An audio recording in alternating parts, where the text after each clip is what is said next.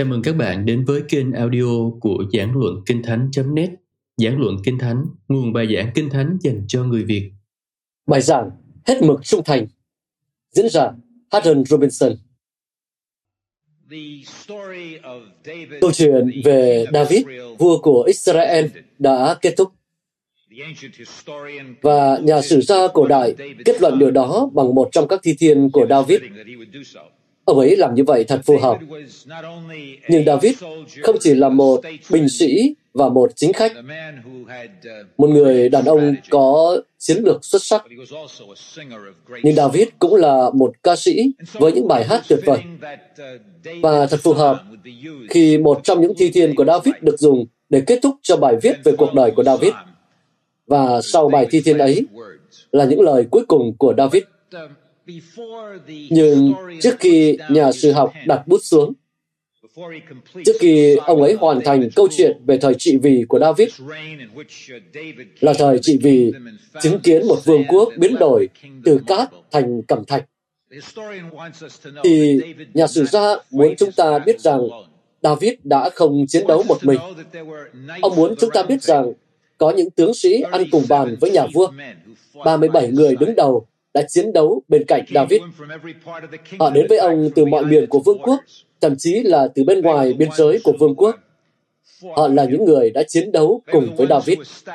Họ là những người đã thiết lập vương quốc Israel. Họ là những người đã đưa vương quốc Israel đến sự vĩ đại. Và họ là những người đã bảo vệ David khỏi hiểm nguy. Trong số ba mươi bảy người làm cận vệ cho David, có ba người là thủ lĩnh của David. Họ giống như ba người lính ngự lâm. Họ là những người gan dạ nhất trong những người gan dạ, hùng mạnh nhất trong các người hùng mạnh. Và nhà sử gia nói với chúng ta rằng một trong số họ là Joseph Bar Cebes. Rõ ràng ông ta là bộ trưởng chiến tranh của David, nhưng con người này đã không giành được ngôi sao của mình khi ngồi trong phòng họp lên kế hoạch cho các trận chiến đấu trên bản đồ, mà ông ấy đã giành được những ngôi sao của mình trên chiến trường. Chúng ta được biết, ông ta đã giết tám trăm người bằng một ngọn giáo. Đó hẳn phải là kỷ lục Olympic về đấu giáo. Người đàn ông thứ hai để tạo thành bộ ba đó là một người đàn ông có tên là Ê-lê-a-sa, con trai của Đô Đô. Ê-lê-a-sa cũng là một võ sĩ kiên cường và xuất sắc. Chúng ta được biết rằng có lần David và Ê-lê-a-sa đã cùng nhau thách thức quân Philippines. Đó là điều dại dột. Và quân Philippines, như bạn có thể chờ đợi, đã nổi giận. Và khi họ tấn công lực lượng Israel, những người lính của David, nhiều người trong số họ chỉ là những cậu bé nông dân, đã bỏ chạy và đi về trang trại. Chỉ còn Ê-lê-a-sa cùng David đã một mình chiến đấu chống lại quân Philippines. Họ đã chiến đấu suốt buổi sáng và buổi chiều, cho đến khi bàn tay của Ê-lê-a-sa trở nên tê dính, cứng lại nơi lưỡi gươm. Nhưng nhờ sự can đảm của ông ta, họ đã giành được một chiến thắng tuyệt vời. Người thứ ba trong bộ ba, đó là một người đàn ông có tên là Sama. Ông ta cũng đã giành được cửa trong chiến trận. Có lần, người Philippines đã tấn công một cánh đồng lúa mạch để cắt sạch nguồn cung cấp thực phẩm của Israel. Và một lần nữa, theo thông lệ của họ, những người lính Israel đã bỏ chạy, mất hút khỏi trận chiến, và Sama bị bỏ lại một mình giữa cánh đồng. Và ông ta đã không lùi một tấc. Ông ta đã chiến đấu suốt cả ngày, và quân Philippines đã phải trả giá bằng máu cho trận chiến ấy. Và qua ông ta, Đức Chúa Trời đã ban cho chiến thắng vĩ đại. Đây là ba trong số những dũng sĩ của David. Điều đó nói lên một điều gì đó về những người vây quanh David. Điều đó cũng cho bạn biết điều gì đó về chính David nữa.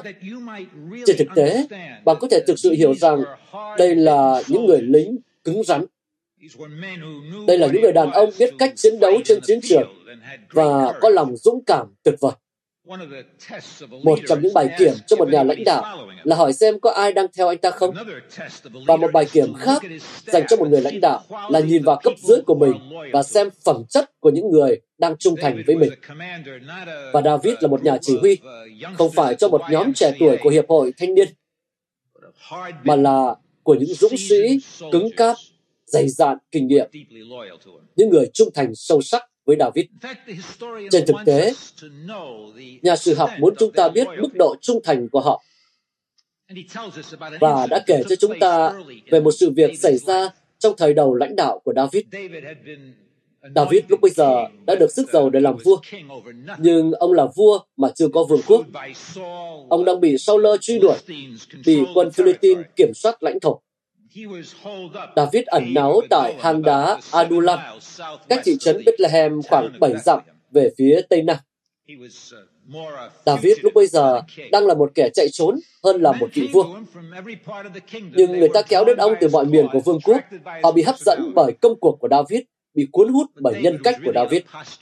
Nhưng David thực ra đang ở trong tư thế bại trận. Tôi cho rằng họ có nguồn cung cấp nước, nhưng có lẽ nước hơi nóng và lọ. Và một ngày nọ, David, trong một tiếng thở dài, đã nói rằng ước gì ta được uống nước từ giếng ở bên cửa thành Bethlehem. Đó thực ra là một nỗi hoài niệm, ký ức về thời thơ ấu tốt đẹp hơn. Tôi đoán nếu bạn lớn lên ở New York giống như tôi, hay ở Chicago, hay ở Detroit, hay ở Denver, bạn sẽ chẳng bao giờ muốn uống nước trực tiếp từ vòi nước máy, trừ khi bạn thích mùi vị của clo. Mặt khác, nếu bạn lớn lên ở một thị trấn miền Colorado và đã nếm trải vị nước tan ra từ tuyết, trong lành và tinh khiết, đổ xuống các thị trấn bên dưới, bạn có thể hiểu cảm giác của David. Đối với tôi, điều tốt nhất tôi có thể làm là nghĩ đến cửa hàng kẹo của chú Schaffnicken. Tôi lớn lên ở trung tâm New York, và chú Schaffnicken đã bán nước soda kem với giá mười lăm cent. Hầu hết các loại soda trong khu phố ấy đều rẻ tiền, nhưng chú Schaffnicken có một bàn tay thần thánh. Tôi có cảm tưởng là trong những năm về sau, mặc dù tôi đã trả giá gấp mười lần cho một cốc soda, nhưng tôi chưa bao giờ được uống cốc nào cỡ to, lại còn ngon, mát lạnh, sảng khoái và dưỡng chất như cốc kem soda của chú Schaffnicken. Đã có lần tôi đi bộ đường dài, khát khô cả họng. Tôi đã từng ước rằng mình có thể, ít nhất là trong một khoảng khắc, trở lại là một cậu bé và được uống một cốc soda kem tại cửa hàng của chú Schaffnicken. Nên một phần của câu chuyện này là hoài niệm về những ngày mới lớn, về thời mà David còn là một cậu bé, ông đã uống nước từ giếng đó. Nhưng đó cũng là một mong muốn cho lời hứa. Bạn thấy đấy, Đức Chúa Trời đã hứa rằng dân Israel sẽ có đất và David sẽ làm vua của họ.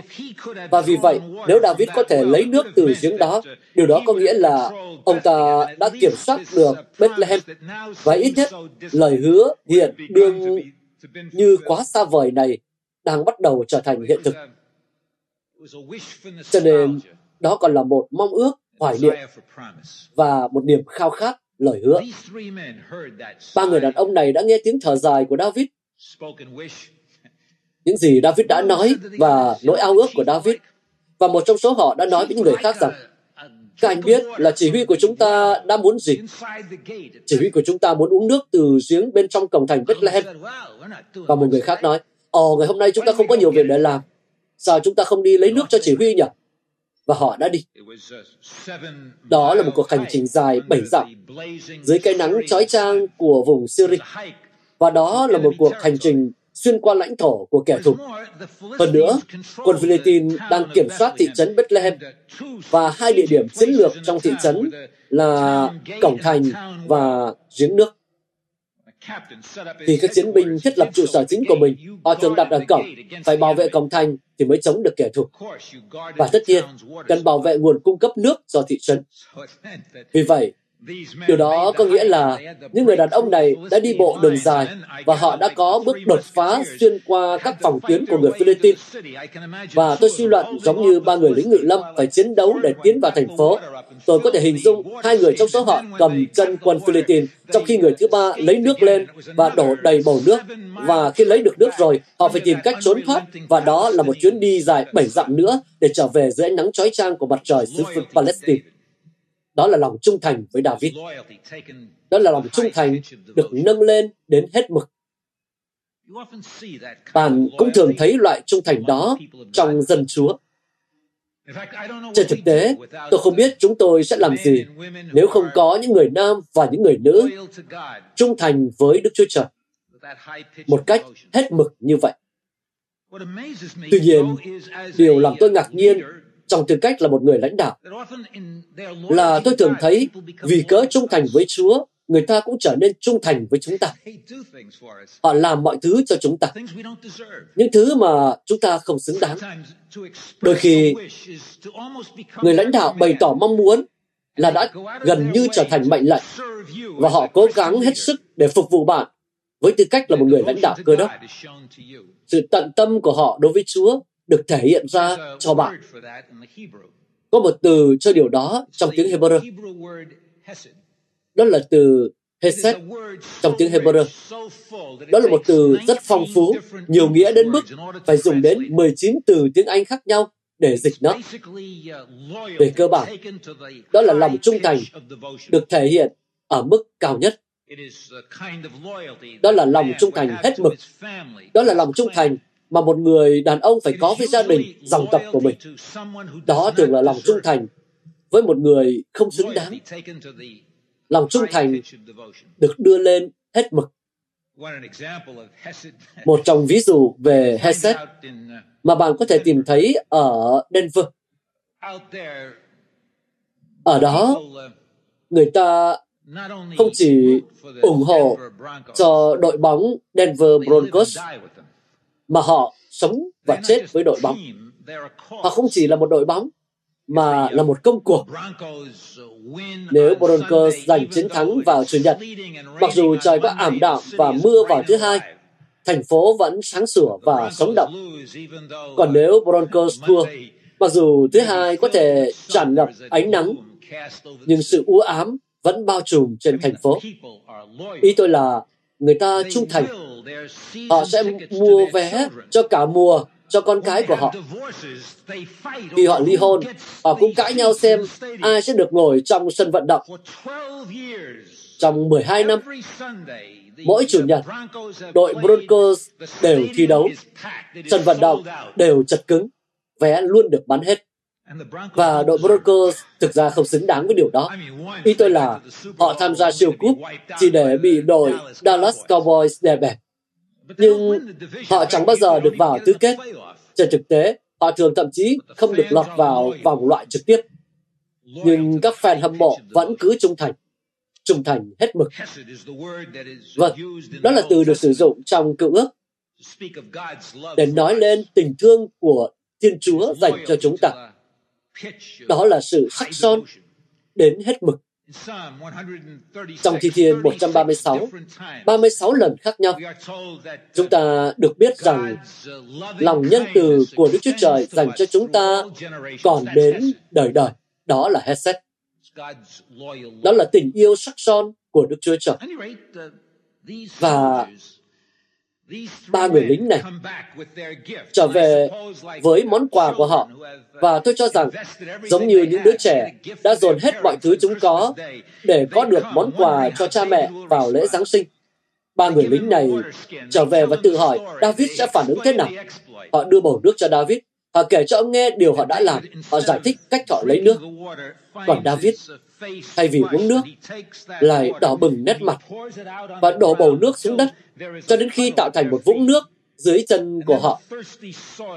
Và rồi miếng đất khô hạn đã uống nước đó. Và sau vài khoảng khắc, chẳng còn chút nước nào. Ý tôi là, còn chuyến đi dưới cái nắng nóng đó thì sao? Nỗi nguy hiểm đã trải qua thì sao? Thế còn việc mạo hiểm mạng sống của họ thì sao? Và David nói rằng, tôi không xứng đáng với điều đó. Các anh đã kiếm được nước đó bằng cách liều mạng, đánh đổi bằng máu. Tôi không thể.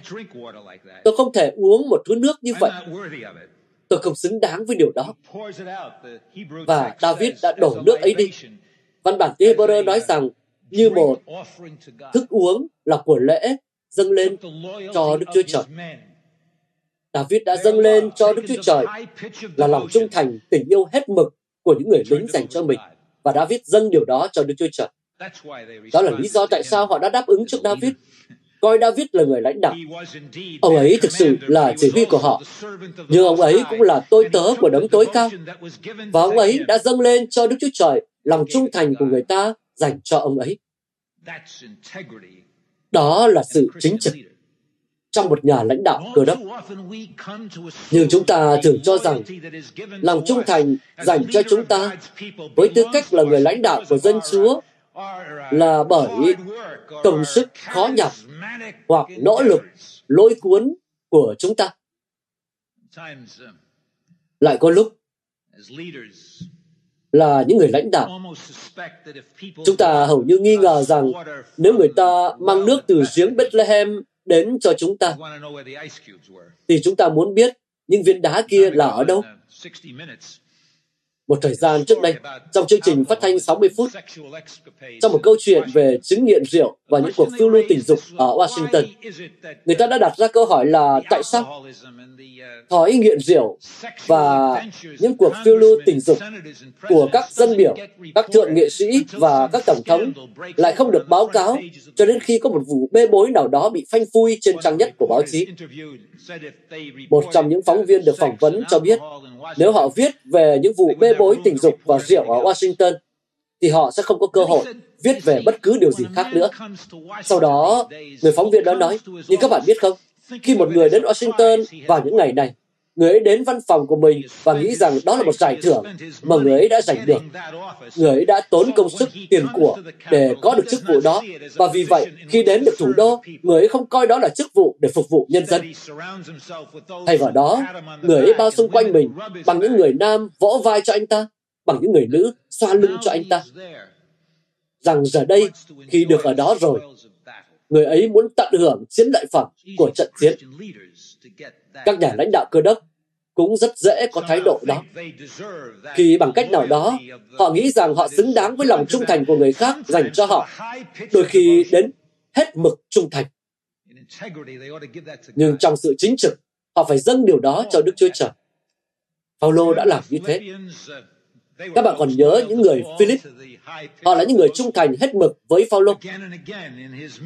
Rất nhiều lần trong chức vụ của ông, khi ngân quỹ cạn kiệt, chính những người Philip đã gửi đến cho ông một khoản tiền hỗ trợ, và thư Philip là một lá thư cảm ơn đến họ vì những gì họ đã làm. Và Phao-lô nói trong thư Philip chương bốn câu mười tám rằng món quà này mà anh em gửi tặng đến cho tôi là một thứ hương có mùi thơm, là của lễ dâng lên Đức Chúa Trời. Đó là của lễ Ngài đáng nhận và đẹp lòng Ngài.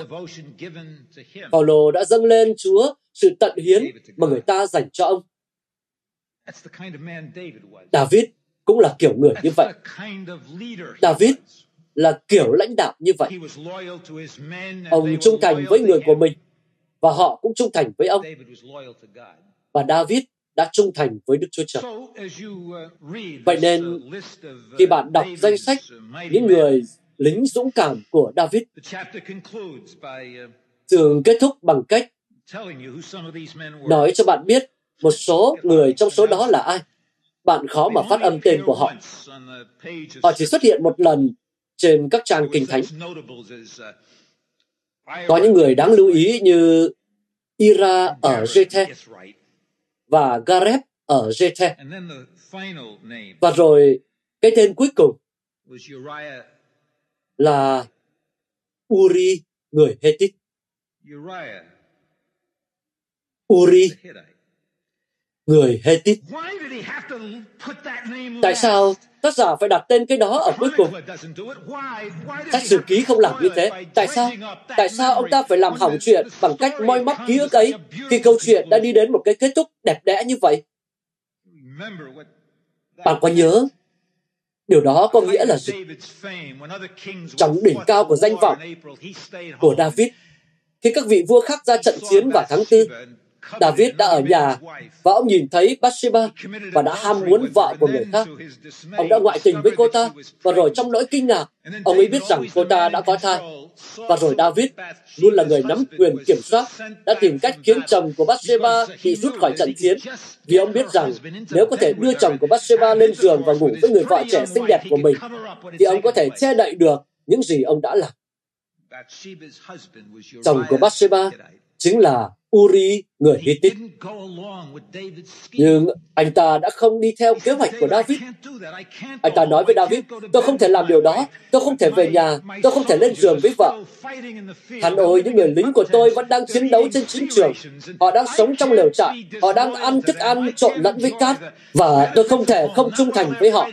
Tôi không thể tận hưởng sự thoải mái ở trong nhà, trong khi họ đang chiến đấu trên chiến trường. Vì vậy, anh ta tiếp tục như một người lính đang làm nhiệm vụ canh gác trong cung điện và anh ta đã không về nhà.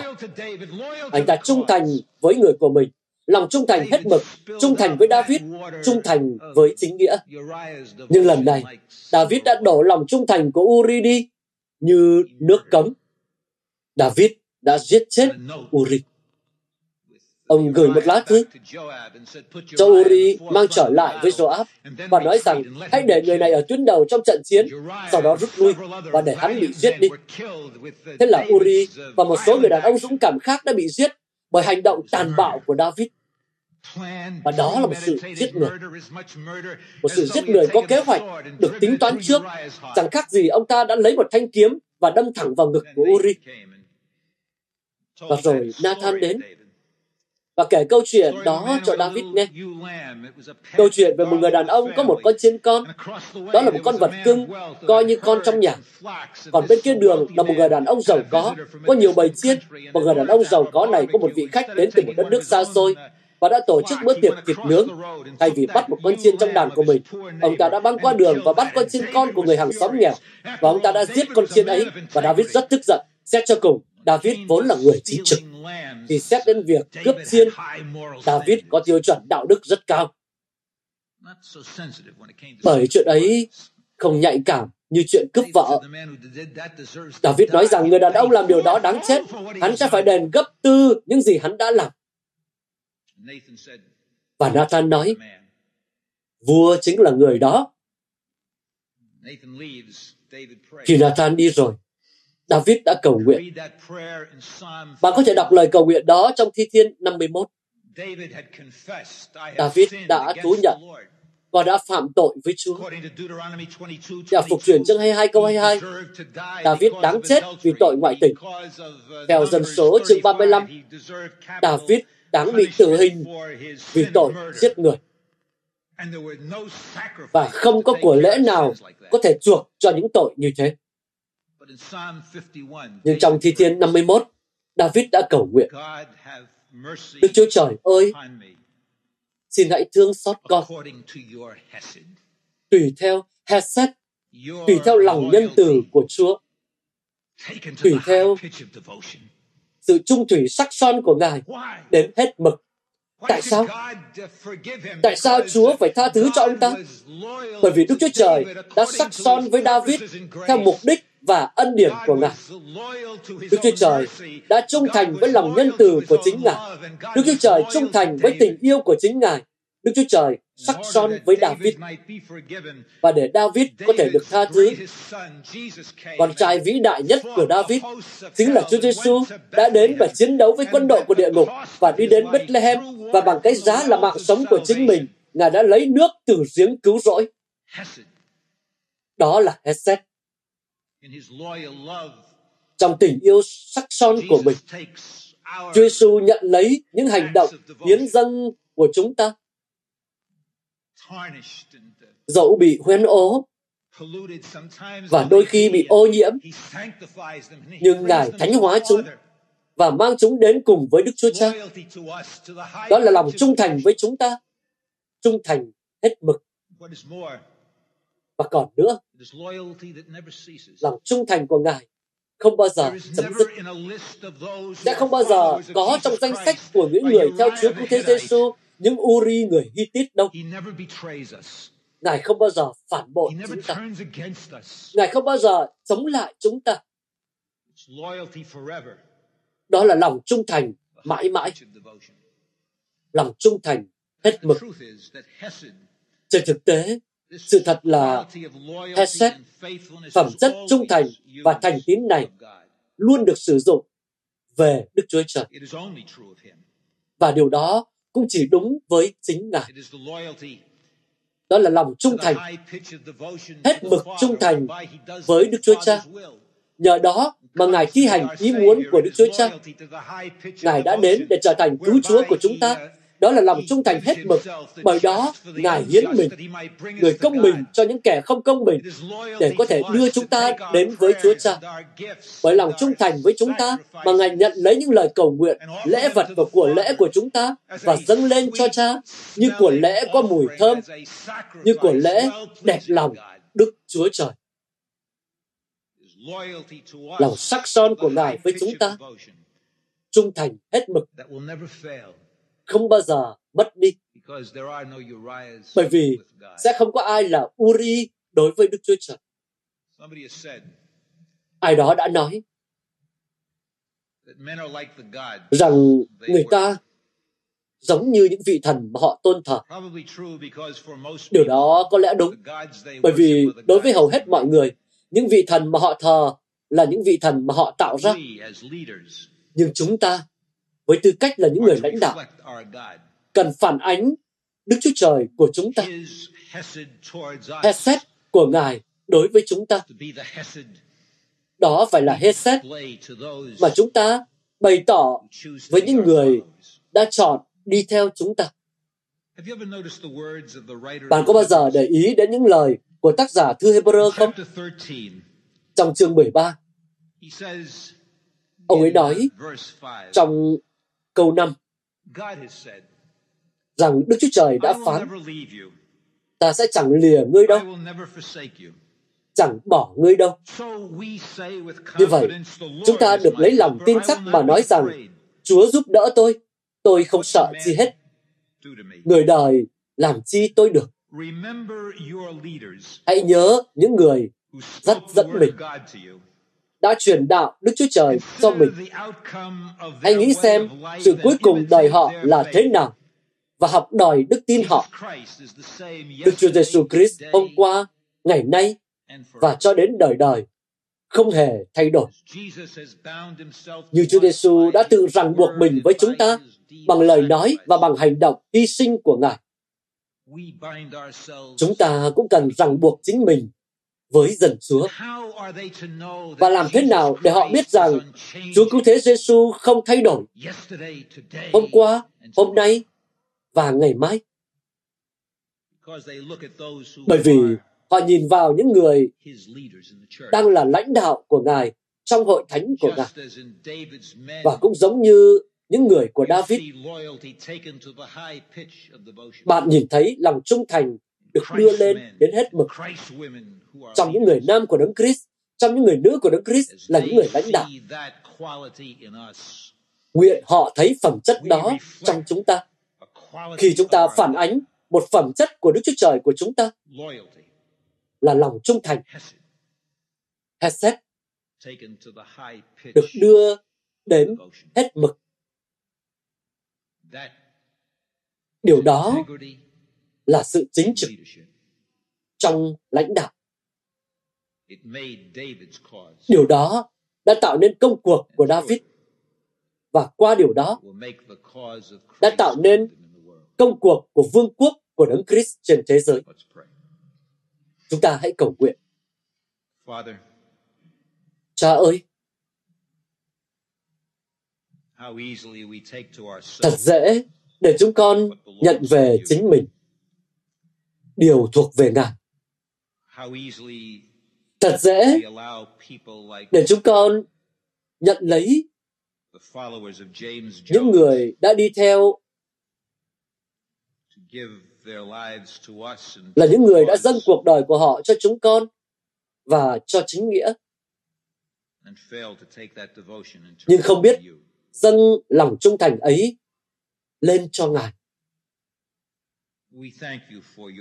Chúng con cảm ơn Ngài vì tình yêu sắc son của Ngài dành cho chúng con.